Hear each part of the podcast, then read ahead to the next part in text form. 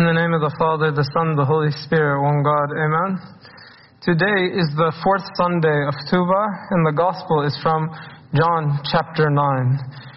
And as I mentioned to you on the previous uh, three Sundays, the theme of this Coptic month is God's acceptance of all people. We saw that in the first week of Tuba when we saw the Lord's departure into Egypt, and we saw how Egypt is a symbol of the Gentiles. And in the second week, we saw that how God accepts all who are, who are obedient to Him. And last week we saw the importance of bapti- baptism and being baptized because God accepts those who are born again. And in the gospel of today, we see how God removes our blindness. How God removes our blindness. We see how God accepts the blind. And He gives even the blind, even the blind, He gives them a new life. It's amazing. Our Lord Jesus Christ, as the psalm even said today, He is the true light that gives light to every man that comes into the world. And the question that I'd like for us to meditate on today is do we see the light of our Lord Jesus Christ in our life? Do we see the light of our Lord Jesus Christ in our life? I'm sure hope we do. Otherwise, if we cannot see the light, of the Lord Jesus Christ in our life, that means we need to get our eyes checked. Might be that we are a little blind because our Lord Jesus Christ is described by the prophet, Prophet Malachi, as the morning sun, the star, the morning sun, the sun of righteousness. The Sun of Righteousness, Malachi he says, the Sun of Righteousness shall arise with healing in his wings, with healing in his wings. Now, let's say someone cannot see the light of the sun. What would you call them? I would call them blind. There must be something wrong with this person's eyes if he cannot observe the light of the sun. Because the sun's light is so obvious. And similarly, we are spiritually blind if we are not able to see the light of Jesus Christ in our life. And that's why I'd like to speak to you about three forms of spiritual blindness that are plaguing our society. The first cause of spiritual blindness is the result of not knowing my true identity in Christ. Oftentimes, we might believe things about ourselves that might not be true. We might believe things about ourselves that might not be true. Or sometimes we don't believe the truth about ourselves.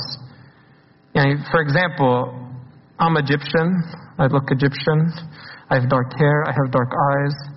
My parents are Egyptian. But if I felt that I was of a different nationality, if I told you I'm, Chinese, or if I told you I'm Polish or Hispanic, you'd say, oh, Abuna, you lost your mind.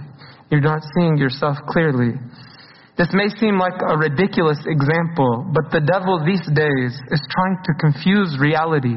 Confuse reality because this is the core of a person to know themselves. And the devil is always trying to doubt and place doubt in our identity as Christians. Because interestingly, a blind person cannot see themselves. A blind person cannot see themselves. Everything a blind person knows about themselves, how did they, how did they discover anything about themselves? Someone had to tell them Someone had to tell. I was even reading about how a blind person doesn't understand color. Can you imagine? A blind person has no no idea of color. Color to them is an abstract concept. They were saying it's like justice. Justice and the color red to a blind person are the same thing. Just an abstract idea of principles. And maybe they have an idea of these things are red or not, but it's so abstract because they can't see for themselves. And these days, many Christians are believing the lies that society is telling them because they, and they, because they don't see themselves. And rather than believing the truth that what the truth that God is telling them, this is the blindness of identity. The identity of every person is in God. And that's why the Pauline epistle, he speaks about this blindness so much in the Pauline epistle today. Was from Romans 11 St. Paul, he speaks about the Jew and the Gentiles and how the Jew must realize who they are and the Gentile must realize who they are. He says the Jews are like the branches of a cultivated olive tree. The Jews are like the cultivated olive tree, and the Gentiles are like a wild branch, the wild branch of the olive tree. And God, in His infinite wisdom, He broke off the natural branches the natural branches, these are the Jews who did not fulfill their calling because of their unbelief, because of their blindness, because they didn't bear fruits of repentance. Even though they were cultivated, even though they were part of the, the, the root, like the root, they were God's chosen people. But God broke them off, and in their place, He took the wild olive mm, branch and grafted the wild olive branch into that root. So now both the Jew and the Gentile are now grafted in the same root. And St. Paul, he wanted the Gentiles to know and remember don't be arrogant, don't be prideful. Know your identity. You were once wild, until you used to be blind, you used to be out here, and God's grace brought you into the root. And then he said to the Jew, Jew, remember, you were in, you were there, but God broke off, broke you off. He said, look at the severity and the goodness of God. Look at the severity and the goodness of God. This is so important because the branch, the branch has to take on the nature of the root. A branch cannot give its own fruit apart from the root. The root is the identity of the tree. The root is the identity of the tree, and the branches give the fruit of the, the root. And that's why our Lord Jesus Christ, He says in John 15, He says, I am the vine, and you are the branches.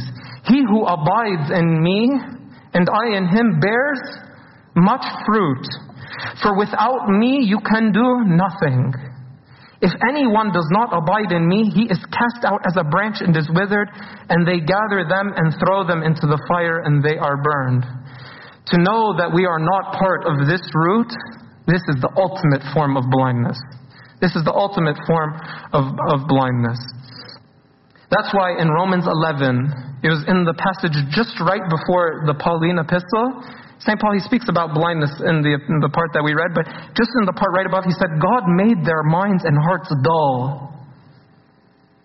God made their minds and hearts dull, and to this very day they cannot see or hear. May their eyes be blinded so they cannot see. Shufu, the, the blindness of not knowing our identity in Christ. Today I want us to realize our identity in Christ. We might have been blind in the past. We might have been blind in the past. But today, the Lord Jesus Christ, He gives sight to the blind. We might have believed what society told us in the past. But by believing in the Lord through repentance, through washing, through our baptism, through our repentance, we have another chance to see clearly. To see clearly. We have another chance to be grafted in. Another chance to realize our true identity. Another source of blindness these days is distraction. Distraction. Sometimes we're so distracted by so many things in our lives that we miss out on the work of God in our life. We miss out on the work of God in our life. And make no mistake, God is so active. He is doing so much in our life. But are we aware of it? Do we even realize how much work God is doing in our life? Oftentimes, unfortunately, we were not. I was thinking the other day about imagine a surgeon performing a surgery, performing an operation. The patient has no idea what is going on. During the surgery, the surgeon is literally stabbing someone and cutting and blood everywhere on the table. And the patient has no idea, well, just hmm, sleeping. Hmm so comfortable. You can't even imagine the pain that someone might be feeling if they were awake, if they were conscious. But we don't feel anything. The anesthesia numbs our pain, takes away all our grief. The anesthesia causes us not to feel the pain of the operation or the work of the surgeon. And while this is great for someone in surgery, it's amazing for someone in surgery, Many people are unconscious to the fact that God is doing wonder and doing surgery on their life and they don't even. Just that's why the Lord, He performed the greatest surgery in front of the people. This guy, he didn't have eyes. Then he has eyes and sees. And they say, well, must be someone that looks like him. Looks like him is Zay. oh, had his parents. He'll test. What is Zay? You don't see that this is God's doing an amazing sign and wonder in front of you, and you don't even realize it? How? How does it come? How, how it comes, kidda? Instead, the Pharisees, distracted by a lot of things, distracted by their pride, distracted by their wrong interpretation of Scripture, so they missed out on the great miracle that took place. The blind man, or the man, I should say, the man who was formerly, formerly blind, the healed man. this man, he tried to tell the Pharisees, he tried to tell them, he said, they said, give glory to God, we know this man is a sinner. He said, Look, I don't know, sinner or not sinner. I was blind, now I, now I see. Then they said, we know God spoke to Moses, but we don't know where this guy is from. And the blind man said, or the, the man formerly, the man who was formerly blind, he said, this is a marvelous thing that you do not know where he's from. Yet he has opened my eyes. Now we know that God does not hear sinners, but if anyone is a worshiper of God and does his will, he hears him. Since the world began, it has been unheard of that anyone opened the eyes of one who was born blind. If this man were of God, he could do nothing. The Pharisees had in their mind that the Lord Jesus Christ was a sinner, he breaks the Sabbath, and this idea. Oftentimes, the devil he sees the power and the wonder of God, and he sees how amazing and all the, the amazing thing that God is doing in our life. So, the only way that he can mess with our minds is to take, distract us, and to shake our and help us watch us to forget what's going on. That's why in the parable of the sower, remember there was about the birds of the air the birds of the air, they came and they eat the seed. The seed is so powerful. The seed gives so much like cleansing. You are purified through the word which is spoken to you. But the devil doesn't want the word to get into the ground. Because if the word gets into the ground, you'll realize, wow, God's so powerful, so amazing. So the bird comes and takes all of the good words out of our life, takes all the memories of, of godliness, and takes and distracts us by so many things. The spiritual person has to be conscious, has to be conscious, has to be uh, evaluating their life, has to have quiet time to see how God is working in their life. The spiritual person is awake to the voice of God calling on them. The spiritual person is like Samuel, who hears the Lord calling, and even during the night and even during his sleep, he says, Lord, speak, for your servant is listening. The carnal person, the opposite, unconscious. The carnal person, he sleeps. Sleeps into sleeping, he sleeps. Sleeps through the call of God. The spiritual person glorifies God for all the amazing things that God has done in their life. That's why the spiritual person is full of the praise of God. Full of the praise of God. Let us sing to the Lord, for He has triumphed gloriously. How can you say that if you don't see the God triumphing in your life? And so just saying words kida just because God is triumphing. He's doing wonders. He's triumphing gloriously. The spiritual person loves to praise God because they see the mighty things that God is doing in their life. God is doing wonders. God is always sending us a message for our salvation. Do you see this? He's always opening the right doors, closing doors, opening the right doors. Or are we distracted by many things that take away our attention? The last cause of blindness that I want to speak to you about very quickly is pride. Pride. Pride is the mother of all sins. Pride arrogates. Arrogates. Arrogates means to take claim of something without justification. That's why a prideful person is arrogant. Takes claim for something without justification. A prideful person replaces God with himself. A prideful person will refuse help when they need it.